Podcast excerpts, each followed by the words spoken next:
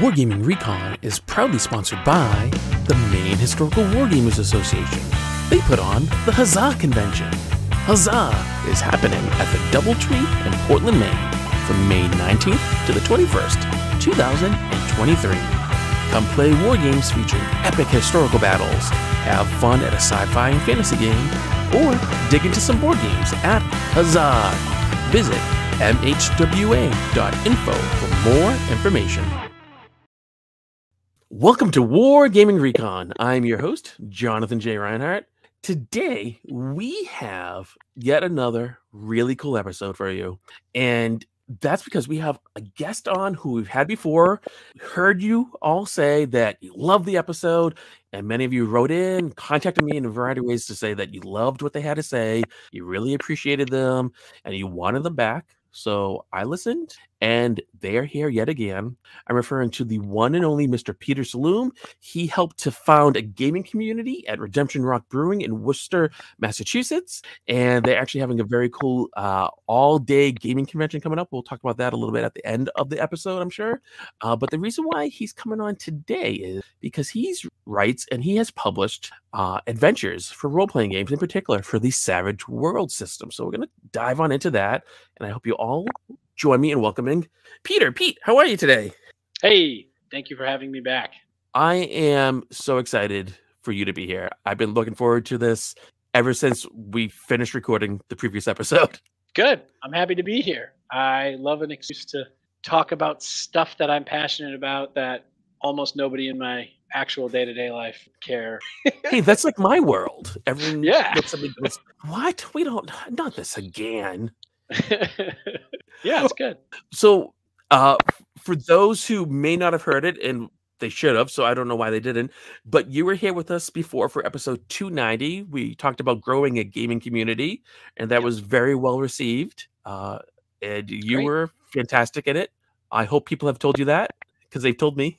Great. Yeah, all the fame is going to my head. Um, well, of course. you know, it's tough to be this talented and charmed, but Well, you know, you were the star. carry on. people wrote in and they're like, "Well, Jonathan, as usual, you were as good as wallpaper, but man, that Pete." I mean, they didn't call me wallpaper; they should have, but they really did say wonderful things about you. They uh, honestly, hundred percent did. Hey, I think uh, that was, you know, an important topic. You know, all all kidding aside, it's an important topic. And as I'm thinking about, you know, conventions for the fall and coming out of this and stuff like that, I'm thinking more about, you know, those people that I see in those communities and how cool. So I, yeah, I think it deserves to be a popular topic. I'm not the only person who thinks that gaming are great. I mean, I hope not. Uh, I agree with you though that, uh, especially since we're officially past pandemic, but its effects I think are still hitting us, and I'm sure everyone hates hearing about Yes. pandemic, but like pandemic was a big thing, so and it Yeah. impacted many things about all of us. But like I, for one, uh, am really excited about this return to in-person events and going to conventions Yes. and things. And I know I'm a interesting situation because I'm asthmatic and immune compromised, so I Yeah. really just kind of locked down, and other people didn't have to. But for me, being able to kind of get to stuff, and I know you and I are going to be at a convention, at the same convention actually later uh, this year that I'm really excited about. Um, Awesome. but I just there's something about you going going to these things, whether it's a game day or a convention or a one day event or whatever, or a game night, that you have this community or dare I say family that you have this same thing in common, and you go there and it just clicks and it's a great space for everyone. It's a safe space. You get along, you do your thing, and it could be a part of you that can't exist anywhere else in your life. Maybe because people don't understand it or they don't get it or whatever it is but it just kind of allows you to express yourself and it's a wonderful thing and to not have been able to do that as much or in the same way for so many years because of covid uh it's hard on people and so i'm glad we can kind of start to ease back in which is also kind of something that you do with savage worlds right? Yeah, I mean, um, in my uh, experience with Savage World, and I guess we can get into what all that is in a minute. You know, um, I have used Savage World to uh, create community. I guess not. That wasn't my original intent. My intent was to play a game that I thought was fun. But you know, through the pandemic, all my gaming was online, and so I got to meet people all over the country that I otherwise would never have met or played with. Got to uh, interact with them online, and then now getting back into the in-person stuff, which uh, has been well over well probably two. It's probably been two years from been back at conventions at this point. Um, you know, I'm kind of uh, evangelizing the Savage World system in in New England anyway because it's not a very prevalent game that I'm not sure exactly what. So I kind of take up that mantle and try to spread the gospel. For those who don't know, including myself, why don't you briefly describe what Savage Worlds is? Sure. Um, so it is a, a, a, tabletop RPG game. So it falls into the ilk of the Dungeons and Dragons and Pathfinders and things like that, that I think probably almost all of your listeners have heard of or are or something from time to time. It is a role playing game played with pencil and paper and dice. Uh, what is unique about it is it is, uh, I guess they would call it a generic role playing rules system, although generic always sounds sort of like a negative to me. Mm-hmm. Um, what they mean is it is not setting specific uh, like Dungeons and Dragons, which uh, and I know someone roast me in the comments about this, but but um, you know Dungeons and Dragons falls into a very specific type of theme for me, a fantasy theme, and it never goes to anything else. Uh, for example, science fiction or modern day or World War II or something totally fantastic. Um, so in Savage Worlds, you know, I think for me as a creative person, I can kind of wrap my head around one single rule system, but accomplish a lot of the different types of games that I want to do that really have nothing to. Um, I should mention it's published by Pinnacle Entertainment. Um, I am not employed by them or paid by them for anything. Uh, the guy who wrote the system's name is Shane Hensley. He's the original author. I believe the game's about 20 years old. I, oh, yeah. No, it is 20 years old this year. Yeah, because um, did it win yep. an award at Origins or something like that? Uh, like the first year it came out. Yes. Yeah. Uh, it has not won tons of awards, but I, I don't tie that to the actual quality of, of the game. But I think it did win a, a some award as soon as it came out. Sorry about the background. Our children screaming upstairs. I love that. And um, and uh, yeah, so he he published it about 20 years ago. Um, the real focus that it emphasizes on is uh, they they call it fast furious is the hmm. kind of the what would you call that the tagline you know for yeah, the yeah. game and so it focuses less on crunchy you know table driven very detailed rules and accuracy it's at least in my opinion and the way i play it it is more about being narrative uh, creative uh, lots of role play at the table and interaction between characters, the environment they find themselves in, the problem they find themselves in, and sort of um, playing into that vibe rather than the really nitty gritty uh, details of how many rounds do you have left in the chamber and how long does it take to reload you know, that type of so you would say it's more like a theater of the mind sort of game instead of a here's our minis on the table and we moved five squares because in each square is five feet and we did this and do you have line of sight to that and you need a four plus to cast this in order to do such and such so i would say um, it can do both well so okay. I've run ga- I, I've run games on a battle grid where we did measure distances, where we've got the terrain and, and, the miniatures, and for if if that is the game that you or your table wants, it, it can go that way, and we've done that, and we've had a good stuff uh, that we've developed that way.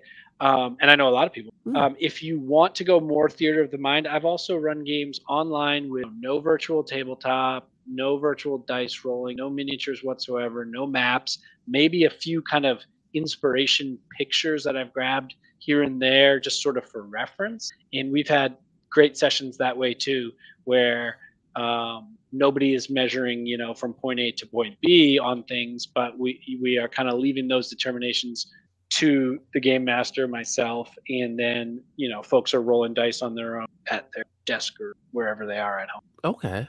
And you mentioned that it's setting agnostic, I guess you could say. But aside yeah. from that, what in particular about the system really drew you to it? Or, like, in other words, why Savage Worlds as opposed to another system that is also setting agnostic? I can tell you the first reason that I picked up Savage Worlds, and it's it's kind of sad, but I was getting in back into tabletop uh, well, like kind of all gaming in general, uh, a number of years ago, and I heard that Savage Worlds was a cool role playing game, and I didn't know much about it, but the core rule book was like ten dollars versus you know core rule books that are 50 and 60 and 75 dollars and things like that. So i said well then that's the game i'll play because it's 10 dollars. No, that's a good I, reason, I, know, I know that's not a ringing endorsement for the game but but beyond that it's it's a really high quality game. The core rule book is no longer um, but um, but you know hey life life goes on things have changed. Um, but then once i read it i could get my head around the rules very easy. They made sense. They were common sense. They didn't overload you minutia that, in my opinion, you didn't need. And the big thing for me was I immediately knew like I can be very creative. Um, I can take this kind of simple. Here's the actually I have this is the most recent core rule book here. It's okay. not even very long. I don't know how many pages. It looks probably that. It looks really. It's 200. Reasonable. Yeah, it's 200. Um, but there's tons of pictures in here too, so it's pro- it's probably like 180 actual copy, thing like that.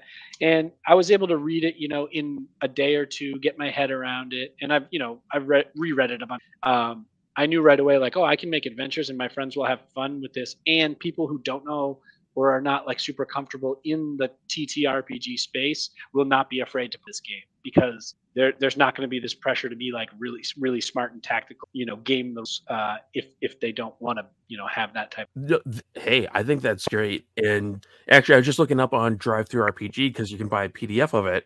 The pdf is normally $10 as of the time of us recording july 27 2023 it's on sale for 749 so i mean it's not hey. physical but easier to carry around and in the past you and i have talked about the importance of accessibility and yeah. ease of access for people and i know that's a continues to be a strong concern for all types of gaming and especially now with you know prices going through the roof and inflation and everything uh, for a game to be normally $10 or 749 american for a pdf of it I, I think or you buy and gave it for 10 back then i think that's a real smart thing for them to do and that just makes it easier for someone to say, well, if these both look, you know, similar ish of interest for me, and one is 10 and one is 40, unless you're Kanye West, you're not going to pick the 40 probably. Um, and you'll get the 10. it, yeah. You would and, and I, I would say, yeah, at 749, I think that that fits many, many people's budgets. But I would also say that at zero dollars. And I'm not saying this because I think you should give Pinnacle your money. Good company, they do good stuff and they have good value. But um, at zero dollars, you can find somebody at a local convention. It does not necessarily me, but maybe me, you know, somebody that is running these games, and you don't have to have anything to show up. You don't have to have dice. You don't have to have a pencil. You don't have to have a rule book.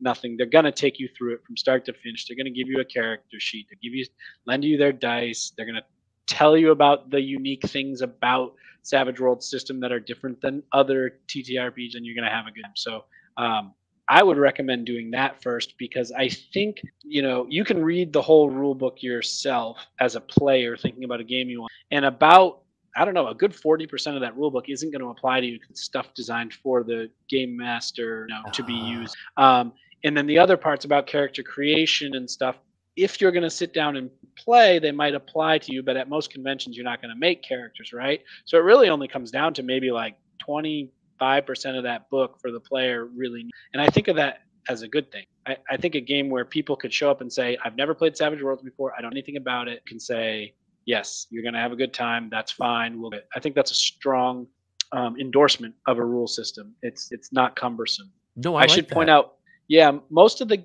convention games that I run, Savage Worlds games. Uh, the vast majority of people that sit down at my table, usually uh, around five people per game session, usually three or four of them have never played Savage. That's oh. that's average for. Me. Usually, there's like one person who says uh, who says yes, I played with you last time, you know, or something like that.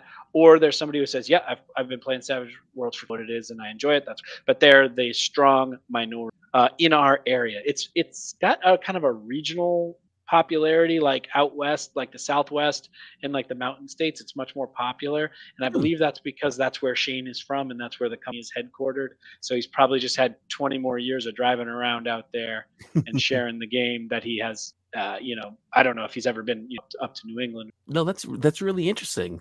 Uh, but I, I like that. I like that you can you have most of the people who play, at least for you anyway, they come and they don't have any prior experience with it, and then they can still just Yep. pick it up really quickly and have a Yep. good time. Yeah, and it's another reason to keep the things kind of action heavy, tension heavy, role play heavy, and rules light. Because I've never had anybody give me feedback after a game session that they felt like there needed rules. Hmm. You know, that's that's not something I've ever received. I'm sure there's people out there that might feel that way. But, you know, you definitely don't want to get feedback that's like, I wasn't, you know, excited by this, interested by this, uh, entertained by this, you know, tough. So I, that that's the way I lean, especially for convention games where you've just got this one window of time where you're going to meet these people, get them set up, teach them what they need to know, and be done, and they're off. No, I think that's really smart. Many, many, many years ago, uh, we did some episodes here on like things to do and things to not do for running successful or not successful games at conventions and like how to be a good GM and how to be a good industry guest and all that kind of stuff. Uh, but one of the things I remember us talking about was that you want to make sure that with whatever type of game you're running, uh, and no matter what style or setting or whatever RPG, minis, or anything, you want there to always be something for someone to do. You don't want people to just be sitting there and get bored. And you also want it to be something where you don't need ha- spend an hour explaining everything to them because people get bored and they tune out. That is, uh, yeah, and I should probably go back and find out wherever those recordings are and listen because that's my constant uh, worry and pursuit. You know, in in my gaming life, is I go to lots of conventions and I'm always trying to figure out like how do I make this a little bit better than last time. And like after every session, I always meet up with one of my other GM friends who I attend all of these things with. His name's Jake. He's a real pain in the um, and uh, yeah, he's just horrible.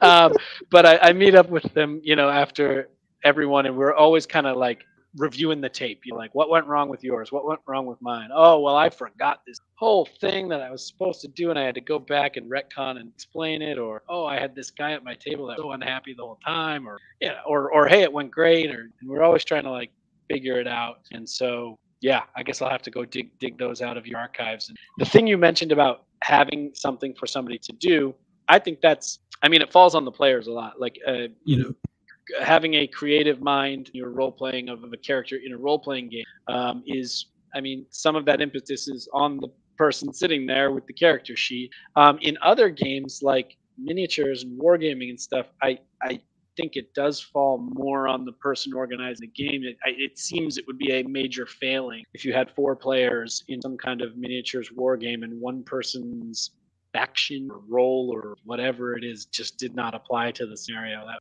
I know I would be bummed. You know, Yeah, that's if bad. I if I controlled all the land units in a naval battle scenario or something like that. you No, know? I know what you mean.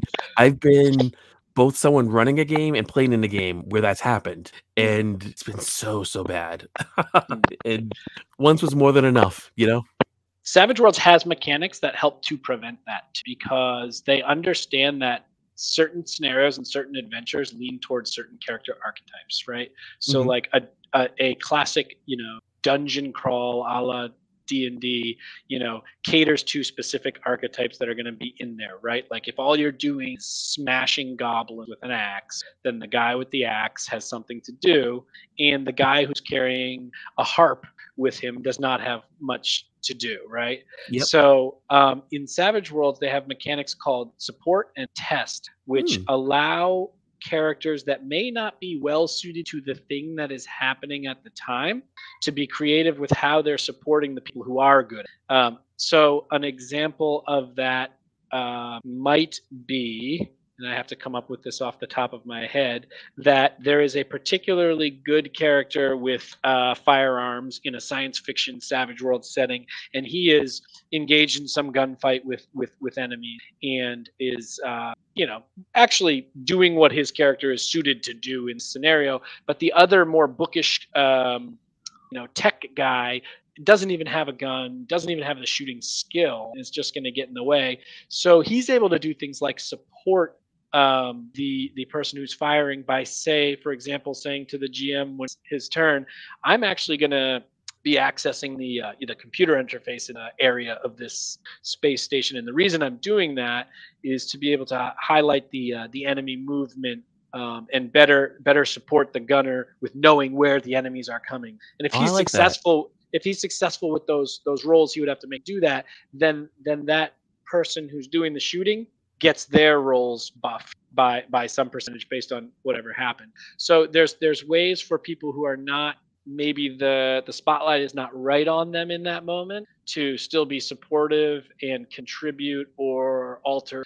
Uh, I always have everybody at my table doing. If somebody isn't doing something, I immediately, me personally, I'm getting anxious that they're that that they're not doing anything. So I'm actually usually zoning sort of my focus in towards them and saying, so what's going on here with you? And if I have to, depending on how comfortable I think the player is with the game or with being outspoken at a table with other people, Mhm. sometimes I will do some coaching, like, for example, you X, things Okay. I like that. Um, this might be an odd question, and it's one that really doesn't apply to anyone except for myself. But this is my show, so why the heck not? Um, Yep. I, so I'm someone.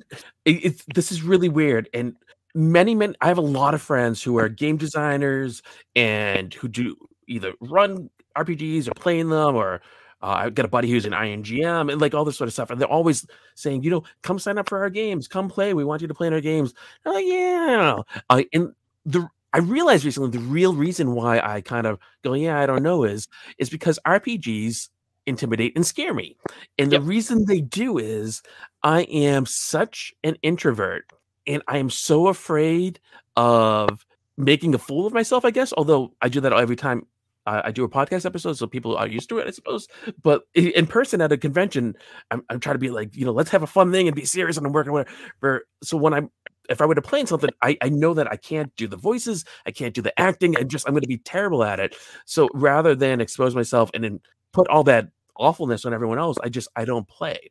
Mhm. Uh, with Savage Worlds, how well does it handle that sort of thing? very well the the system handles it fine i don't know how you would handle it this is a you issue No, it and i'm not i am not a licensed therapist in the state of massachusetts but were i i would say get over it because uh, i actually hear this all the time and i'll admit i uh, was the exact same way and i still am almost the exact same way not with tabletop rpgs because i feel like that's maybe more of my comfort zone but Mhm. with uh, those big complicated miniature war games uh, that are like highly elaborate and things like that i am Yeah. like that i'm like that looks really cool i want to play that but those three guys look like they've been playing it for 20 years and i'm going to go over there and be just awful and and and i'm more like i don't care that i'm awful but i, I would kind of care if like they had to have like a crummy afternoon because i was That, uh, that's, how all that's all it's crap uh sorry i mean you just you have to get over it.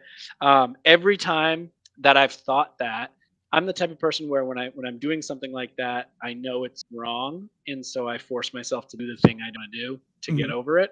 Um and every time i've done that in the gaming convention world it never once has not for me and i don't think for others around me. It's always like what is this game? I don't know anything about it. And the person running it is usually so passionate about what they're running. Think about what they've done already. Yep. They spent a year painting their little guys and coming up with the rules and making their terrain. And then they paid all this money to stay in a hotel and go to this place and carry all this stuff and unpack. These guys are bonkers for this game. And you know, if you say I don't know anything about it and I'm interested in it, they're going to do everything they can to make sure you learn it and you like it by the time you're done, right? Because that's their their baby Mhm. and they want to they want to share it with the world. So um, I have friends currently that are like kind of just getting into the convention thing, and they're they're like, yeah, I don't, th- I want to play that board game, but I think I'm just going to be the worst, so I'm not going to. And I I tell them the same thing. I'm like, just go be the worst at it. Just go sit down and be the worst at it. It's fine. It's a game. It- If they really get that mad at you, you, you know, then just get up and leave and go do something else. But it's not going to happen. you know it's funny because all the stuff you're saying when i'm on the other side of the table and i'm the one running or helping to run an event that's exactly like i i do like the robin williams thing right where i, I turn it on so like i'm on and i'm engaged and i do Mhm. everything possible to make sure everyone else is having fun no matter how much or how little experience they have and just Mhm. try to make it as best as possible and i want everyone to feel that they can come and play but then Yeah, when i'm on the o- should. Other side i'm like well i'm terrible and i don't want to ruin it for everyone else it's, Nah. it's it's just like it's that weird toggle switch i guess in your head and i I- presume I- other people have it but uh, just like you, I like to use me as an example as much. Everybody has it to some degree. Uh, okay, there might be some people who don't have it at all. Everybody has it to some degree. Um, you know, I I would strongly urge you to play a Savage Worlds game, uh, whether it's with me or somebody else. Um, you should do that because I think what you'll find is, you know, the things you said you're worried about not being an actor, be an actor. Else there as an actor either. Not being able to do the voices, have to do any is not required at all. You can talk about your character in third the entire time if you want. Um, you know, um, all of those things are just unrealistic things about, and um, they're also the things that like everybody. I actually like when it's new players who are worried and don't know the system because I have a chance to create a fan of the game. If I have everybody who's just played it for 15 years and they're experts at it and thing about it, I'm not doing anything for it. I'm facil- facilitating the game, but they're already Savage Worlds fans. They already know what they're doing. They're probably running games on their own I'm not I'm not converting more people to my cause. mm-hmm. so, so what I'm hearing is one that when you and I are at the same convention later this year, I need to sign up for one of your games to play. And two, if there's anyone yep. else listening to this podcast or hears about it and feels even remotely the way that I do, they if they can, they need to find the courage courage and be brave to just try to put themselves out there and hope and trust that there'll be someone like you who is going to nurture and help them along and help them to get through this and realize that they too can have a fun time and they're not going to ruin it for other people. Yeah, I mean, there's a lot of ways to get involved. I mean, maybe you have a friend who already plays, they're more comfortable, or it's their gaming group or something, and they're bringing you in. I, I get the social anxiety of stuff like that. I, everybody has to deal with it the way you know they are able to deal with it, right? Mm-hmm. Um, but but I would say if you've already talking about gaming conventions because that's sort of the world I live in. If you've already like bought a badge and traveled to a place, like it's it's a real shame if you then don't take that next step and play some games. You know, no, it is. That, that really would be a bad weekend to recap. I think on like that you got all the way, you know, you know, five feet from the finish line and fell over, kind of. Yeah, and speaking of you signing up for my games, I, I just pulled up tabletop events. So Friday, uh, Friday at one and Friday at seven, I have plenty of available, Jonathan. So no excuse play like I'm gonna have to. We've been alluding to it in in I don't know 10 15 minutes we'll we'll actually talk about the convention I'm sure but I'll actually I, I, I have to actually look and see what's in there because I haven't looked at all I, I am going they want me to come as like they, they want me to be a come as a guest and cover the convention and do all the whole podcast. You're gonna be like a like a fancy celebrity. Yeah, yeah. I'm none of those things. I'll be there walking yeah. around awkwardly and taking pictures and video and then talk about it after the fact. I mean, that's usually my uh, mo. Uh, that's pretty much what I. Do. Yeah, I mean, it's it's nice to just go and depending on the convention, I'll have people with me, which feels weird, but like people who come because of the show. And uh, I, it was actually funny. This is. Are little... you talking? You're talking about your entourage, right? Yeah, well, yeah. I feel so terrible saying that. Yeah. Uh, but uh, at the most recent TotalCon, it was really funny. was doing live shows, and so a member of my team, uh, who's amazing, his name's Robert. He writes the show notes and does all the stuff, and he's absolutely fantastic. This is his first time coming, uh, but a, a buddy of mine was coming from outer state just to come visit for a bit, and he's an industry guest. Uh, but Robert didn't know who he was, and so my buddy was there with his wife, and they're trying to find me, but I had stepped away for something. I had to go do something, and Robert's like gatekeeping, and they want to know where I am and w- uh, what I'm doing, try to find me because they want to. And he, didn't want to give the information, and so my buddy's like, "Well, yeah, well, what room is yeah, I get." I get and, and, he's not saying probably because Robert and I was sharing the room, but also he was like, yeah. "I don't know who they were. I didn't want them to come find you." it's just no, really I would, funny. I would I would probably do that, but you know, just but like, that's awesome. It's it's tough being as famous. Well, I mean, you, not me. I'm I'm nobody. I'm just so I've said for I kid you not, I said for years, and I firmly believe it. I'm just someone who's talking into a microphone, hoping people listen, and that's what I do. Uh, but it's it, see, like you're out there, you're doing all these games, and not only are you doing these games, right? But then you're going and doing the next step which I think is really incredible. So a lot of people they have an idea, right? They think, wouldn't it be nice if whatever. So you then take that and you go, wouldn't it be nice if, and then you go and you write your own darn adventures. Not just one, yeah. like for fun. You don't just scribble a couple things. You write a whole adventure, not and not just one. You've actually been published. Mm-hmm. So yeah. why don't we talk about what your writing process is like? Because I am fascinated by writers and what okay. their process is like because every single one is different. Yeah, and depending on what you're writing, it's kind of different too. So I got interested in writing when I was a kid just because I read a lot. I thought I can. Um, and writing adventures is not like writing prose or uh, poetry or whatever else, you know, music. Mm-hmm. Um, it's it's a specific thing, and it has specific sort of constraints uh, that you have to fall into, but it also has lots of creativity, and it and it also has this element of being uh, wildly out of your control, even because you you write your adventure and then you sit down with five people at a table and they are in control of the cast of characters not you. So every iteration of what you wrote is different and i enjoy that because i've run certain adventures i've written i've run five and ten times at you know conventions different over the years and never once is a uh, four hour session the same as four so that's that's what attracts me to it. As far and, and it's just fun sitting around the table laughing and funny stuff. Um, as far as the process goes i i guess the part i can't explain is you have to get an idea for one. I, I don't really know how to like there's not a specific thing i do to get an idea. Uh, something will strike me and i'll say hey this premise would be an interesting thing to hash out at the game table sometimes it's like a movie i'm watching and there's like a particular set of circumstances sometimes i'm just I spend a lot of time driving uh, at work. I just think of something while I'm driving. So that part, I mean, I guess I would say you just have to sort of have an imagination and think of, you know, something that you want to get started with. The great thing about Savage Worlds is it doesn't have to fall into any category. It could be about uh, a group of neighborhood kids who find a supernatural relic while they're at the playground after school and chaos ensues, or it could be about high fantasy and dragons myth or set in the stars. So you've got a wide option for what you want to write. Mm-hmm. And then if I think that it actually can be like if I think it actually can be a enjoyable 4-hour adventure, which is usually the time I am thinking about when I'm thinking about pacing. Okay. I'll start with I, am actually I have a uh, outline of one I'm working on now in front of me, and I'll just start with like a bulleted list of like things that I want to happen in the adventure or things that I think are cool that will be. And it's in no order, no priority. It's a mess. But it's just like I just start writing stuff down. This is going to be set on an island off the coast of Maine.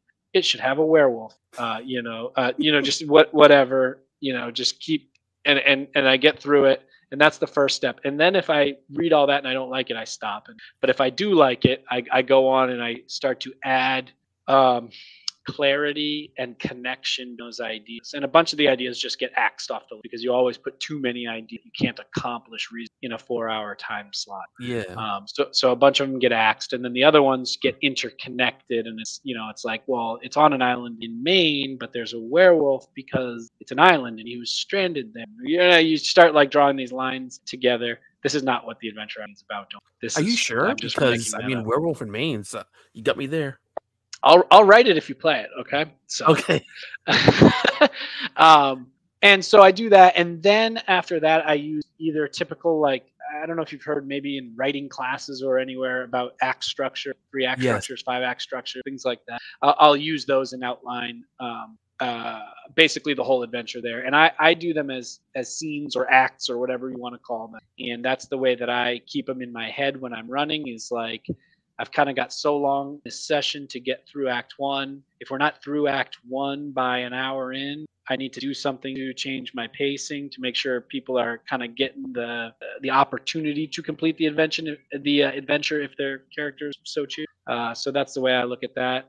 I play with a you know I watch the clock as I run these games and conventions um, because pacing an important thing and it's a very hard thing. I've noticed it's one of the I probably struggle with the most and other GMs I think especially the ones who don't pay attention to it it mm-hmm. really run, runs totally out of control um, and so pacing is really important and the writing aspect helps you know the pacing if they are if they are at this point at at, at hour one you can continue into to act two if they're not you need to do something creative and get them to act three you know um, that type of thing. So there's all this uh, improvisation stuff, almost like a performance kind of. I don't know. That makes it sound too important. It's, it's not.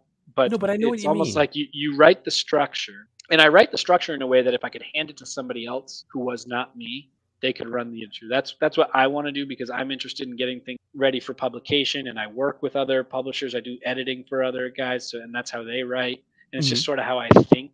Um, So that's the way I create it. But then I do know that when I sit down at the table and actually start playing, a lot of what I think is going to happen could turn out totally. And you have to have your these kind of in the back. Your what if you think everyone's going to go right and they all go that that type. Could we back up just a moment? And, and this is maybe a little technical, but when you were talking about uh, the first kind of steps that you take of having ideas and you just kind of jot them down and everything, do you use any sort of special software or do you like physically do it in a notebook or like uh, do you do bullet points? Do you have a whiteboard and just kind of write phrases down or words or, or like how do you make that manifest in a physical way? I um I do different things at different stages. So if I'm when I'm writing it before it's ever been played or play tested. So mm-hmm. before it's ever been exposed to anybody, I'm just in Google Docs. You know, oh, okay. Making like a bulleted list, and then writing as much, you know, adding as much to that as I think is appropriate. Um, when once I have it to the point where I know that I can play test it with a group, meaning I think I can run an adventure. There's probably a problem in it somewhere that I'm not thinking of, but it'll get exposed when I play mm-hmm. with a good group of you know people who are paying attention. At that point, then I'm at the table taking notes, and I'm taking notes. I use my um, Remarkable tablet, which is like a digital pad of paper, but you, you use, a, use a pad of paper. I mean, you know, use whatever you want. Um, and I write notes about. They'll say things like, my notes at the end will say like, Act Two, nobody cared about the clue I gave nobody interacted. Why? You know, things like that. Or everybody focused on this thing and it's not important. Take it out to distract. Um, you know, th- those would be like my feedback type of things. And obviously, those are my own notes. But after playtesting, I ask people that played that if they want to give feedback, I would appreciate. And there's always feedback from that. Not everybody. So, you know, some people are just so polite, or they just had a good time and they're like, everything's fine. You know, um, but I, uh, there's always some good feedback from that, and I, I, I try to make sure I'm never like too proud of a writer that I don't take some feedback and incorporate it because it almost all better. Mm-hmm. Um, and so that's important there. And um, so that's usually me using my remarkable tablet, and I, I then kind of go back to my Word document and make changes or my Google Docs. Doc. Um, other than that, I mean, when I get to actual play, like when I think like I'm going to go to the convention and run this, I will still take notes on my tablet, but I still think there's room for improvement and changes, you know, kind of all the time. These these adventures, in my opinion, are sort of living documents. Yeah, they can change from year to year. I can change stuff. Do you bring your things. tablet with you to the convention? Oh yeah. Oh, I I do as a player it's great because I can put my character sheet onto my tablet and then I can write all oh. over it oh. and uh, you know stuff like that. Okay, and then this is probably jumping ahead a little bit, but again, my show, so whatever. Um, when you're when you're actually at the point where you want to get this published, uh, yeah. how do you then get that into whatever format it needs to be published in? Is there special software that you use, or like how do you then take the thing and send it to a potential publisher so that they can publish it. And I would imagine each publisher probably has their own criteria on how it works, but just like for you, generally, how has it been? So for me, how it has been is I have only published stuff that other publishers have asked, right? So it's worked backwards from what I'm describing. It, okay. It, it has it hasn't worked with me coming up with an idea and bringing it through to publication. Although I plan to do that, I want to do that under my kind of my own thing. I don't really want to do that under um, another company. I mean, unless it, you know, arrangement. Yeah, like if but, the money's good, that it makes. Yeah, we can almost guarantee ourselves the money will not be. no, that's although I, I gotta say, I know of a publisher that pays amazingly well per word for writing. Uh, but generally, you're right. Yeah, it probably won't that be that good. Well, send them my way, please. Um, but I have a a a great again internet friend who I have never met named Calvin Thompson, uh, a publishing company called Twitcher Butchers Twitchy Butcher Studios, and he publishes Savage Worlds uh, games. Um, he publishes his own settings that he writes. One of them um, is called Gods and Masters, which is really great, and another is called, his most recent one is Stingers and Spores, which is a really unique setting that's all about insects and um, uh, just being able to role play as all these various insects in different, uh, different settings, which is really cool. And he uh, hired me to write an adventure for that one when he was launching. I think he can't remember if he kickstarted that one or launched it on his. I don't know. It was a while ago. Um, and I wrote an adventure for him on that one, and it was based on he gave me like a sort of a, a rough prompt of I forget exactly what it was, but you know, could you write this one about things happening, this type of setting, this type of is that Pirates of the Still Sea? It is. It is. And so that's an example of you. Uh, that's an example of like what working writers do. I'm not a work. Um, they Yet. just write what they write what the person you know asked them to write and said they're going to pay them to write. So uh, that's what I did. I had a lot of fun with that. The other thing is I'm just a super fan of his. So obviously, you know, I'd, I'd write the thing for free for because I'm no, no, no. I'm, I'm now I have to edit friend. that out. We don't want people no, he know knows. that. You know, oh no, if he listens, he knows. he's he's a great he's a great guy. Um, and he's done lots of stuff for me and i've done lots of editing and proofreading we have a relationship but as far as stuff on my own i'm holding back on publishing it i have two i have two adventures that are are ready to um and okay. by ready to publish i mean they're written to the point that i don't have to write them or they're kind of checked to the point i, I don't have to write them they've got at least 50 hours of you know i know that they will hold up if anybody to play them. They may not be the greatest thing ever written but i know that they're like solid in quality and something that i wouldn't mind putting my name on um, the reason basically that I haven't gone through with publishing them, at least to like DriveThruRPG and things like that, is uh, pretty much associated with layout and artwork, um, yep. which which are things that um, I'm they're expensive, and the way that I want to do them, they're more expensive than what I'm seeing generally in the marketplace for what I'm using, and that kind of comes from my my design background, which I, mm-hmm. I work in. Um, I have some picky things about what I want to look at on a page and what I want to, and I want it to be done right. And I want to be kind of done to my vision and reflective of the quality of the work into it. Um, and so I'm kind of, I've been pumping the brakes for probably two years on doing that and just saying, I'll get to it, I'll get to it. And I, I still, I still will get to it. Um, I just think, you know, the amount of time that I have to put in to bring those to publication, uh, even in PDF format, you know, not even not in print at all, is you know another I, I realistically think another several hundred that you know in my current life would be a, a, a real strain i think uh, so they're kind of on the back burner at the at for the moment they're not really because i'm bringing them out every convention and playing them with people mm-hmm. and if mm-hmm. anybody ever said hey i'd really i would want to run that i would probably assist them in getting that information mm-hmm. because i would because i would be flattered you know that they wanted to do that so um that's kind of where I'm at with that. Um, I have written other stuff that is leaving my mind right now. I'm sorry. I kind of am not very good at promotion on. Hey, like but, me, uh, but do you know what? I'm really good at promoting other people, and you actually made a gigantic mistake without knowing it. I'm amazing at nudging people to get things done and connecting people with other people who are good at things that each other needs. And you and I need to talk outside of the recording to see what can be done to help make your stuff a reality. Yeah, absolutely. I, I mean, I might be able to connect you with people who can help it. Drew.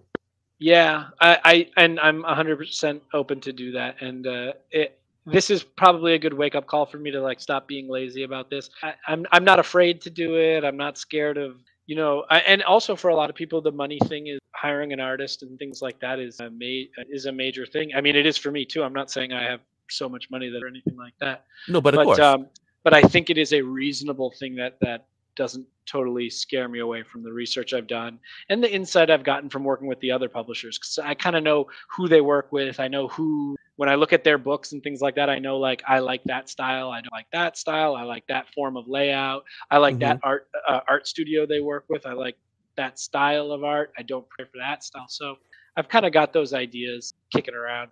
And yeah, I should get on. I should probably more stuff. One of the nice things about doing this podcast and doing it for 19 years now, uh, I can't believe it's 19. Uh, anyway, wow. is that I've gotten to meet and know and befriend a lot of people and a lot of really interesting people yeah. artists writers editors layout people game designers like just about anyone you is who's needed to bring a product to life just about i know them and can connect people to them and it actually happens often enough that I should just charge people to be like I don't know what you would call it, but to connect people with one another and make things happen.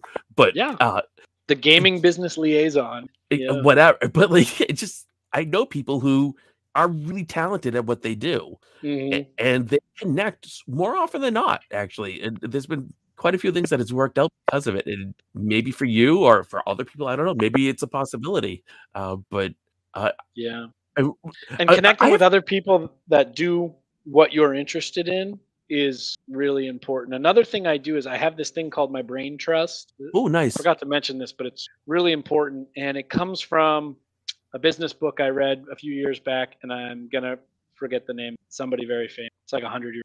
That's okay. It, uh, we'll probably might, put it, it might, it, yeah, it might be Carnegie. I, I can't remember. Um, but anyway, if we figure it out, said- it'll be in the show notes, everyone. And, and anyway, it's this concept that you develop a brain. tr- They are people that you you know esteem in the area that you are working to be in, and typically they must people who are at at a more advanced or more successful or more capable state than you are yourself.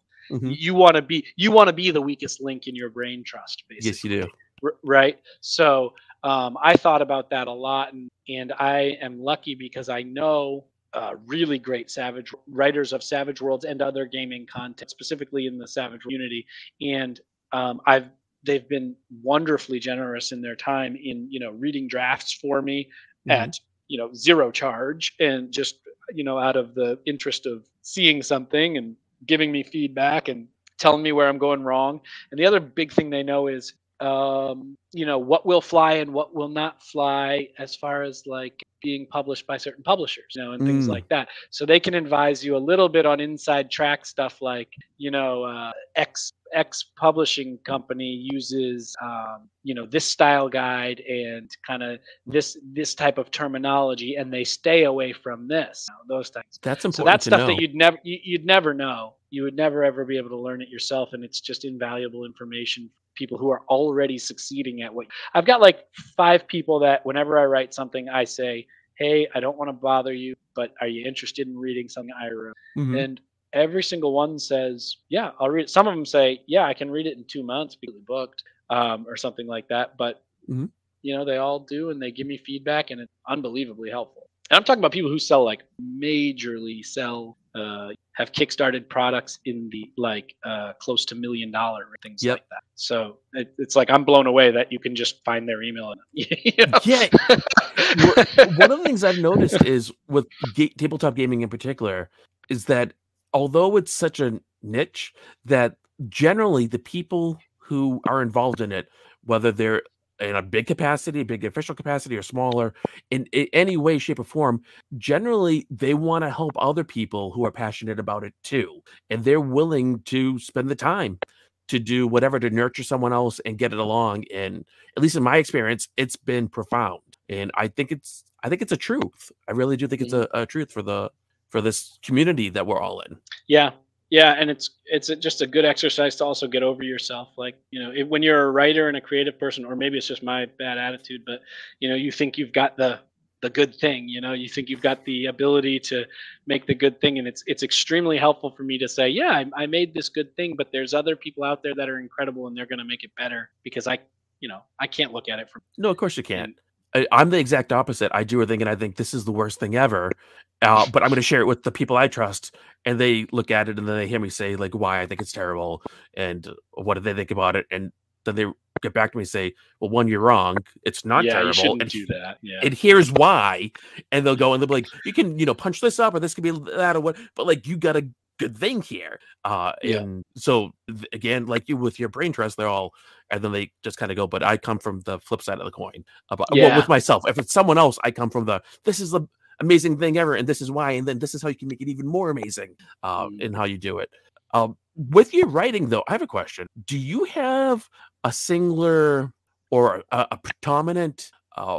area or way that you find inspiration comes to um, with adventure writing because I write others. Mhm. but um, with RPG adventure writing, uh, a lot of it comes from seeing a complication, a, a problem Okay. that causes tension, whether it, it's in real life or whether it's on the news or whether it's in a movie or something like that. Seeing the problem or the puzzle Okay. and then saying okay i understand like the core foundation of what the the problem and the tension and the path to solution is for this thing okay. and so now i so now i have that piece and i say and and if i like it i say okay so how do i dress that in a way that i'm interested and that i think players are interested in solving right so it doesn't have to be anything that is even similar to the movie or the news article that i saw because it, can be completely redressed you know as whatever kind of setting you'd like to present it. But usually it's around a problem that.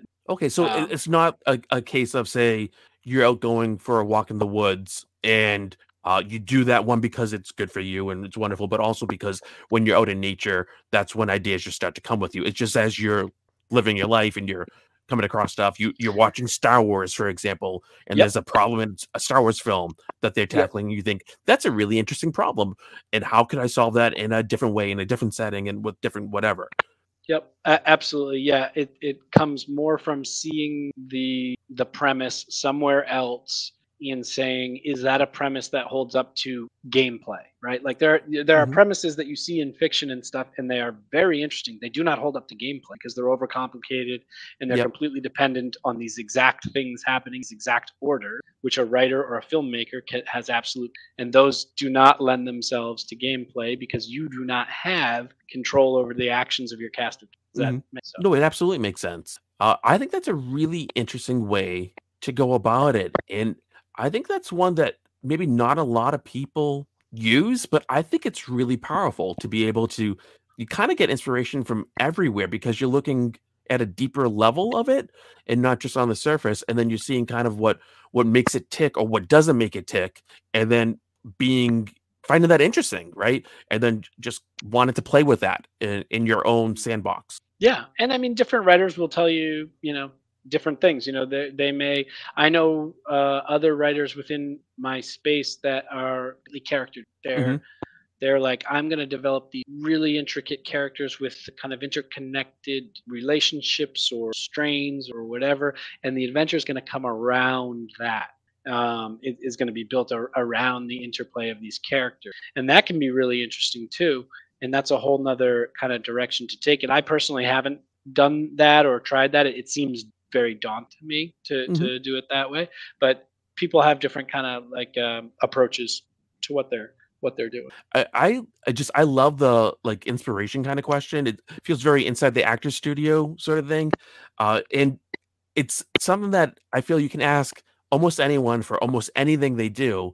And even if it's like if I was to ask someone else who writes adventures, right, like you just said, I would get a completely different answer that's also yeah. completely valid and works. And so it just it kind of gives for me anyway, gives an insight into the way you think. And I I think at least with the listeners here, I think it kind of helps them to see, oh, is this someone who's creating a product, doing whatever?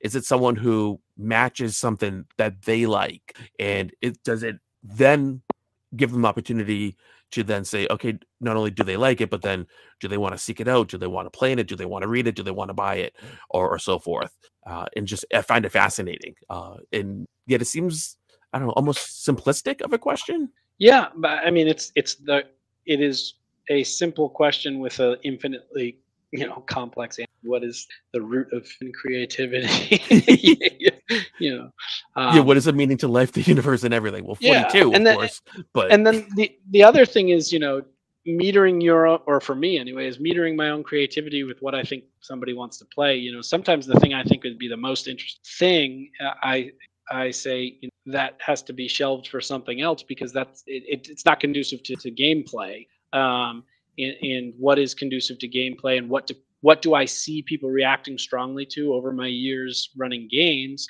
What mm-hmm. are the things I see people really respond to? Because it's not always what you thought it. Um, no. And then trying to bring those pieces and say, oh, in this game I ran over here, people really responded to this aspect or this game mechanic or whatever. Uh, let's pull some of that into this adventure we're writing and expand upon it and maybe try something. No, I hear you. I uh, go here I'll do that. And I'll, for years, I've come up. You know, you think of topics or or things to talk about and uh, people to come on or whatever, and there'll be things I'll think of, or someone else on the team will say, "What about this?"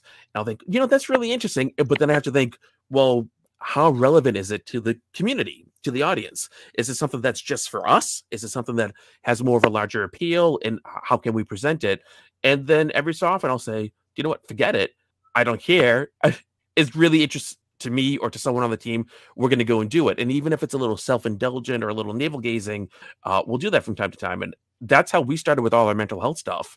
Uh, there mm. was someone who I wanted to come on, and they started talking about mental health things. And I thought, like, this doesn't fit right for tabletop gaming. Uh, and I just thought, you know what? I like this person. We're gonna do it, and we did. And then it resonated with people, uh, which surprised me. And next thing you know, it became a thing where we do time and time again. Or uh, like we don't do a whole lot of RPGs here, right? Uh, we do to some degree, right? Yeah. Uh, but that's I don't think that's what people think of when they think of the show. But yet, I'll be like, this is really interesting, or this person is really interesting, and I'm going to do this one for me, or we're going to do this one for someone on the team, or because there's that w- someone from the community reached out and said, "Hey, would you do this thing?" And even if it's that one person, I think maybe there's other people who aren't speaking up, and so even if it's just for that one or two people, we do the thing, and I still feel good about it, and then we can go back and do something else that has a, you know, whatever.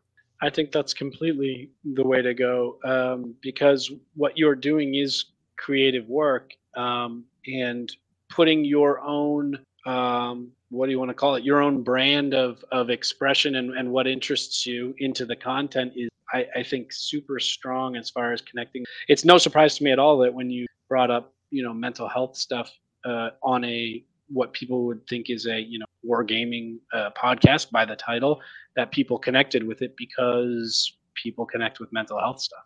And and war gamers are are are people. So um it makes complete sense to me that uh, yeah that, that that that would be an obvious thing to do and that there are other avenues you know maybe that aren't as um, as serious as mental health but other things that might seem tangential to um, purely wargaming recon content right mm-hmm. but um, but if all you did was just um, let's say you know all you did was unboxing or minis painting you'd be very pigeonholed um, in, in your content. And it would it would blend into the crowd more you know than yours does because you have a uniqueness about what you're doing. That's that's very kind of you to say. Um i was just thinking though for you too obviously when you do your writing especially if it's for other people you're writing adventures for other people uh but with any adventures you do for yourselves too of course you want it to appeal to as wide of an audience as possible but just it's okay for you personally to say you're going to do this one thing for you. You can do an adventure for you, and it's your special project for you, and oh yeah, it's important to you, and just to not let yourself be dissuaded by that. Yeah, and for anyone absolutely. else who wants to do this, like it's okay to do stuff for yourself. Uh, and yeah, you need to reach whoever you need to reach or do whatever, but every so often you can you can do the thing for yourself, and yeah, okay. and and I, I guess I have to just remind you or remind myself that you know this is my hobby so yeah. it is all for myself no, know? like the, the moment i don't want to do any of this you know uh, i will not uh, so when i was coming up with uh, what i come up with things that uh, to get ready for an episode with someone uh, i use this product called to do it used to be a different product by these this startup in Germany, and then Microsoft bought it and did their thing. But it's it's kind of like a, a bullet point list, so you could do your shopping with it or whatever. I have um, it. Yeah, I use. Oh, okay. It, I love it. And so one of the things I had put on was I was going to ask you why do you write your adventures. It, and then I decided I'm not going to ask you that because you write it because you want to, right?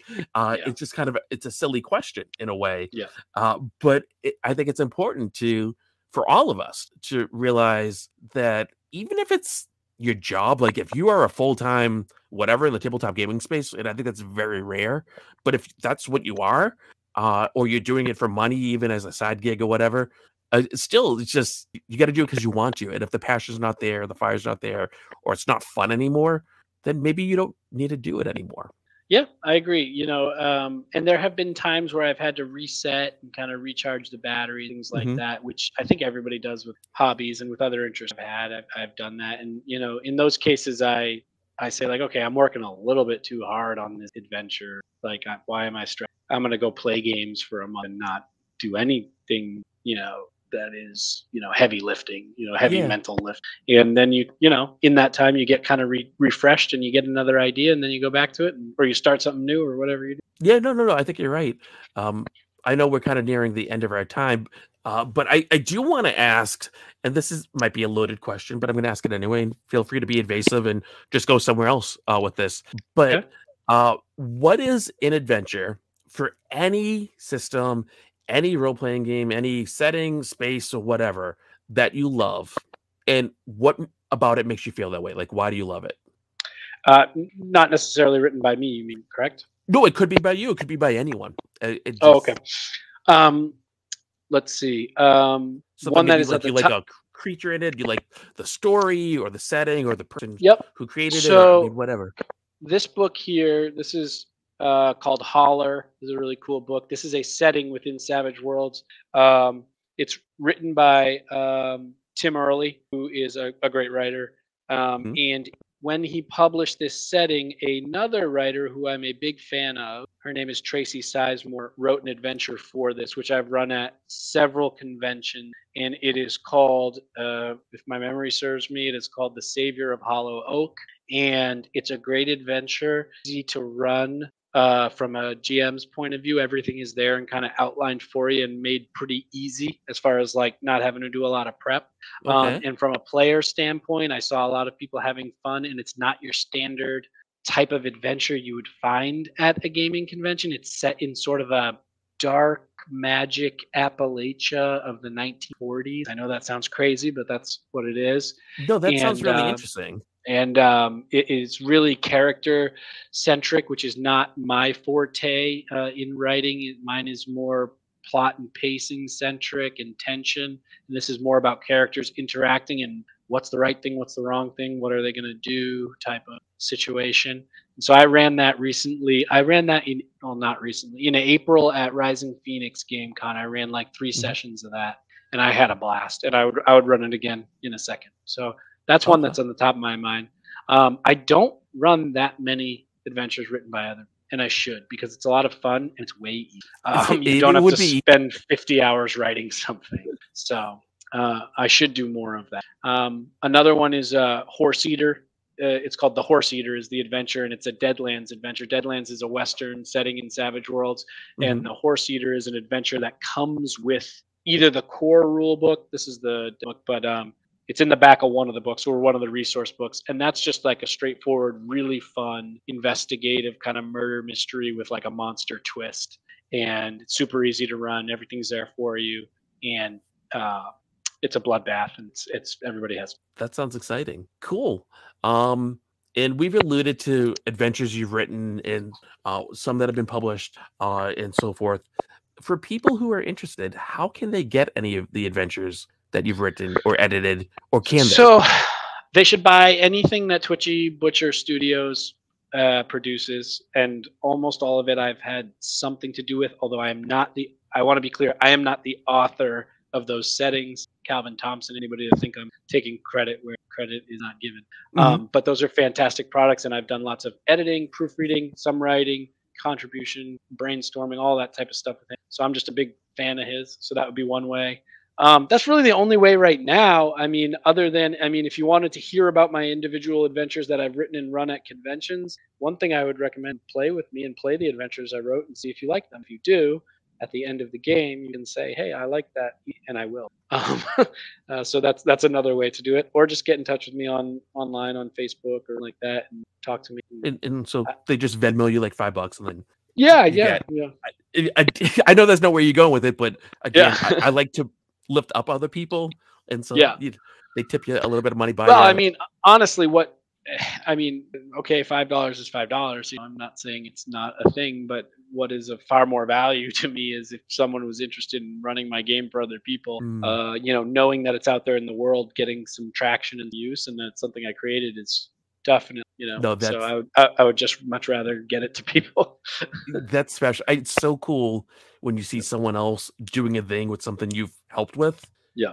It's a great feeling. Oh yeah, yeah. It's like you kind of let it out in the world, and now it's its own thing, and it doesn't belong. No, yeah, you're right. It Mm. just it's weird but wonderful. Yep.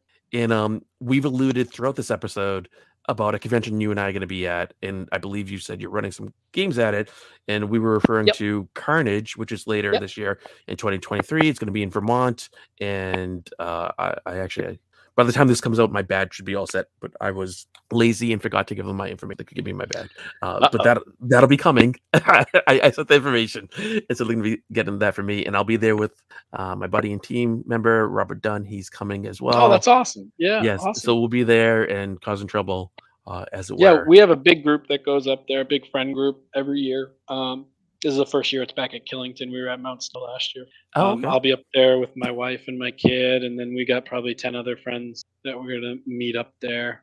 Um, that's a really fun event. Well, uh, I am going to publicly promise that I will sign up for one of your games. All right. Well, we'll okay. You better sign up early then, because I'm I'm really popular. Well, I, I know you are, but I would have. I was- about to make a joke and be like, I imagine there's a way I can get in, but then I realized that sounds so conceited and not really like a joke. But No, no, no matter what, we will we will find a way. We will get you if you're gonna. I do will it, be we'll your get you challenge for the convention. Good. Okay, I'm up for it. I'm up for it. I'll just I'll have an extra Red Bull before that one, but yeah, you, it. gonna need something a little stronger. Uh, Yeah, uh, okay. for me to get through. And then We got that too. uh, and so people can get uh, your stuff that you've helped with and done stuff with Twitchy Butcher on DriveThru Mhm. RPG. And next time you talk to them, I think they should have another setting that I mean, it might be only of interest to me, but even so, um, where it's all about happy bunnies in a role playing game, and they should just go full throttle with that. And I think that could be the next Savage World setting that could Uh, appeal to young gamers as a nice introduction to then go they start with that and then they work their way up to other things like stingers and spores or gods and masters just you know I am I'm willing to spitball ideas with get them while they're young you know grow the Bunny. hobby Happy Bunny setting. yeah you just you know nice cute furry fluffy bunnies who are doing fun happy things having age appropriate uh adventures for elementary age children Age not bunnies and burrows we don't want watership down Yeah. happening Um, yeah, I, yeah, that might not be my wheelhouse, but I'm willing to. T- I mean, you, you could have fun. You could do a, a more mature version as well for those who want. You do both in the book, one for the parents and then one that you do front half kids. and back half of book. Yes, and yeah. you know, like it's printed upside down in the back half, so you like flip it and do. Yeah. Um, I like it. I mean, just just a thought. I gotta put that out there. And for anyone who wants to keep up to date with all the stuff you're working on, your adventure writing, just all your gaming things and all that kind of stuff. Uh, what's the best way that they can do that? Are there websites, social media? Like, how do they? Not really. I'm so bad at that. I mean, uh, you're all welcome to be friends with me on Facebook. I'm, I'm on Facebook as Peter Bostwick. Um, so that's me there. Um, also, our our monthly gaming group is great. I don't know if you want me to shout that out, but we you do shout out whatever you like, my friend. Great. We do um, a monthly gaming night at Redemption Rock Brewery in Worcester, Massachusetts. It's the third Thursday of every night. Um, if you look up Redemption Convention on Facebook, you can join our group. We got a probably more than 100 people in that group right now. So Woo! that's a good place for you to find me. I'm always in stuff getting there, uh, along with a whole bunch of other people that organize that. Um, yeah, and then August 12th coming up. If you want to meet me in person, I'm going to be at Redemption Rock Brewery all day for the close because we're having our event. It's called Leveled Up, and it's our once a year all day gaming event that takes the place of our August. So yeah, check that out and see me play games with me or with somebody else or whatever you want to do. That sounds really cool. Are you going to be running Savage Worlds at that? I am. I am. Okay. I, my my plan is to use that as a play test uh, for the adventure that I'm writing for Carnage Con. Okay. So um, I'm hoping to run.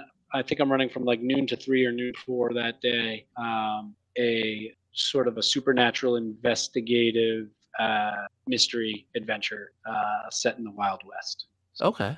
Um, that's what's going on for me. And if that isn't your cup of tea, there are a bunch of other uh, GMs running a bunch of other different stuff. And I think they're using the platform Warhorn. I'm not sure if you're familiar with Warhorn, but I've heard of it. uh, to sign up for events. Yeah, it's new to me as well. It's pretty cool. So if you want to go, it's totally free to go, by the way. Um, and signing up for events is free, so no cost to you than getting there.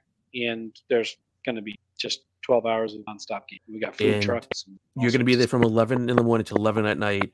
It's for all ages, but there's nothing that right now anyway, nothing planned for any like kids in particular, but everyone's welcome to that come. that I'm aware of. There is not like a scheduled event that is like kids Mhm. uh, or like designed for kids. Uh, that being said, I mean, there's a whole Redemption Rock maintains their whole own bookshelf of games, like you know, from like Sorry and Boggle on up, that are all I would say kid appropriate type things. Yep. Plus, bringing whatever it is you want. Everybody's welcome to bring anything that they feel is kid appropriate for their kids is also well. uh, and then anything you see other people playing that is appropriate for your kids would also be open game.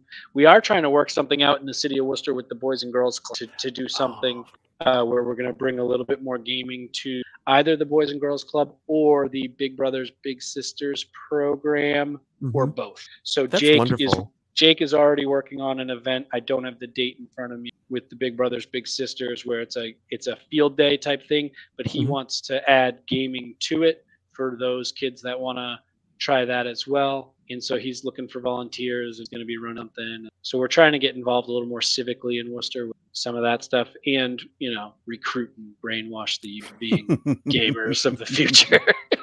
I love it. No, indoctrinate them all.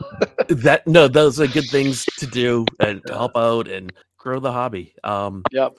I just I want to remind everyone, of course, that you can find Wargaming Recon. Us, we're on all the things as Wargaming Recon and we're just we're everywhere. And actually, uh, we've just added, uh, and I hope we'll keep it, but who knows? But we've just added our very own subreddit uh, because oh. I've become a huge fan of Reddit. I know it can be toxic depending on where you go. Uh, I avoid the toxic places, and um, our subreddit will be for people to talk about the podcast, talk about gaming, inclusive, friend, family friendly, uh, just a nice place to kind of hang out for those who are on Reddit. You can pop in from time to time. We'll have a link in our show notes to that and to anything else and just see how it goes. And because of talking with you before the recording, we have a YouTube channel. in case anyone wants to check that out, you just head on over to YouTube. uh, and we're right on there. We'll have a link in our show notes as well. Um, we don't have a lot of new stuff up there, but we do have some cool videos and collabs we've done with other people. Uh, we've done some collabs with Dwarven Forge, for example. Uh, mm-hmm. They are absolutely wonderful people over there, and um, just a variety of other things that we do odds and ends about. And sometimes on there, it's not so much gaming, but you'll see my personal Lego kind of stuff. I'm trying to bridge Lego and gaming uh, as a way to make gaming more accessible in part because I don't like to paint minis because I find it intimidating and you don't have to paint Lego. So we'll do that uh, and just try to bridge some stuff. Check I have ideas. Oh, you and I need to talk. oh, we will be talking. Okay. And then you'll be back again. Uh, so yep. That's good. You'll you'll get so tired of coming on. You'll be like, I don't want to talk to Jonathan again. Just I'm done. Can I talk to someone else from the team? Like, just get yeah, rid of them. Who else do you have there? Yeah, yeah. I, I, mean, there are other people. Uh, it doesn't have to be me. We, I, I get people all over the world. Actually, uh, I got a guy in Australia go. who's wonderful. He actually uh, now recently became a host of Australia's biggest um, Star Wars Legion podcast. I think it's called We Are Legion. Uh, Joshua Schubert, he does the audio editing and producing here, and he's awesome. Absolutely fantastic. Love him. He's just one of them. But there's other people on the team too, people here in America and elsewhere. But uh, yeah, it doesn't have to be me, but you will get tired of me. Dang. Not, not again. I just talked to them last time. Let's have someone else. Uh, but yeah, no, you and I will talk. Uh, but anyway, Alrighty. I hope people check out your stuff. I hope they buy the Thank products and I know I'm going to be picking up some of your stuff as well. Uh, actually, when we're done recording, I'm going to head on over and buy some digital copies of stuff, and I hope hey, people right.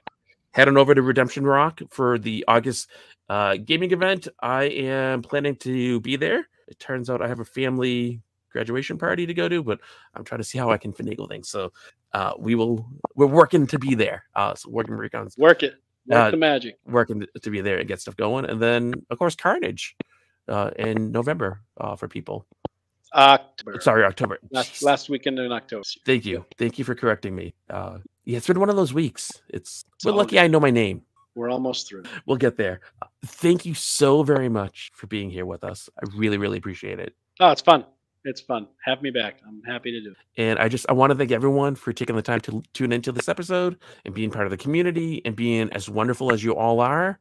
And as always, if you're a longtime listener, you know the drill. And if you're not, uh, we do a really cheesy outro and we try to change it. People love it. So here we are. Uh, so no matter how busy you are, no matter what's going on in your life, no matter how many great ideas you're thinking you need to turn into cool adventures for Savage World or other role playing game settings, you know, you gotta, you have to, you need to keep on gaming. Are you always on the go? why not take Wargaming Recon with you? If you use an app like Pocket Casts, you can listen to your favorite episodes of Wargaming Recon on your mobile device. This recording is released under a Creative Commons Attribution Non Commercial Share Alike license. Many thanks to Andrew and Court for inspiring the show's name.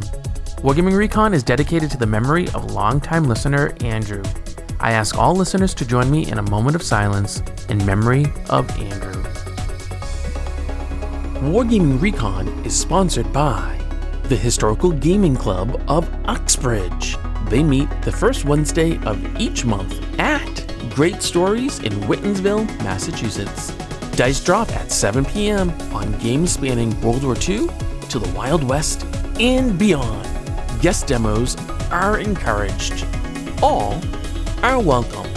Find them on Facebook at Historical Game Club of Uxbridge.